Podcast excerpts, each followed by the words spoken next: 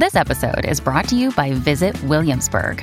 In Williamsburg, Virginia, there's never too much of a good thing. Whether you're a foodie, a golfer, a history buff, a shopaholic, an outdoor enthusiast, or a thrill seeker, you'll find what you came for here and more. So ask yourself, what is it you want? Discover Williamsburg and plan your trip at visitwilliamsburg.com.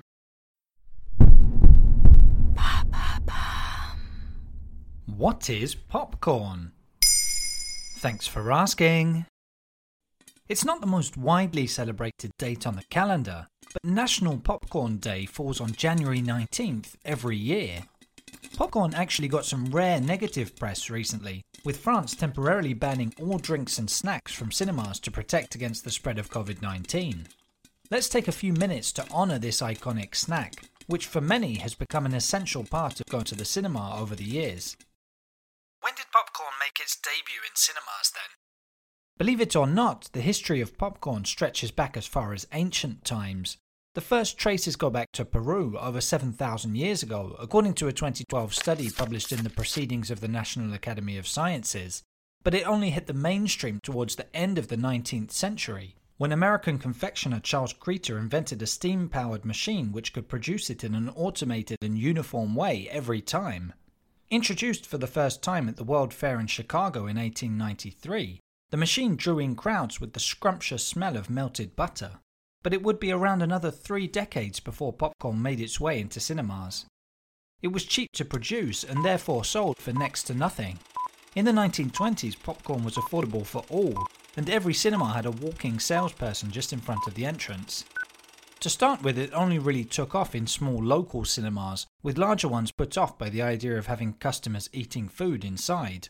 At the time, some cinemas wanted to emulate the same noble feel as theatres, with decors including beautiful carpets and wall coverings, for example. That simply wasn't compatible with the crude sound of crunching popcorn. That was all the more significant given films were silent, so there was no other noise coming from the screen to cover up the popcorn sounds. But economic difficulties brought on by the Great Depression would force some of those establishments to rethink their anti popcorn standpoint during the 1930s. Selling snacks was one way to boost revenue and ensure their survival. Are popcorn sales really that profitable for cinemas? Well, of course, if almost all large cinema chains have chosen to sell popcorn, there's a reason behind it. The revenue impact might differ from country to country, but it has tended to increase over time. It comes as little surprise that the United States has the highest share of snack and drink revenue, adding up to 40% in 2018. But the latest figures from the Snack, Nut and Crisp Manufacturers Association show just how big popcorn is in the UK too. They estimate the size of the market at a whopping 131 million pounds.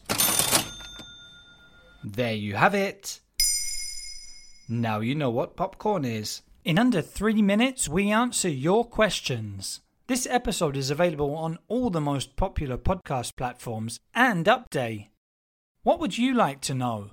Use the comments section to send us your questions.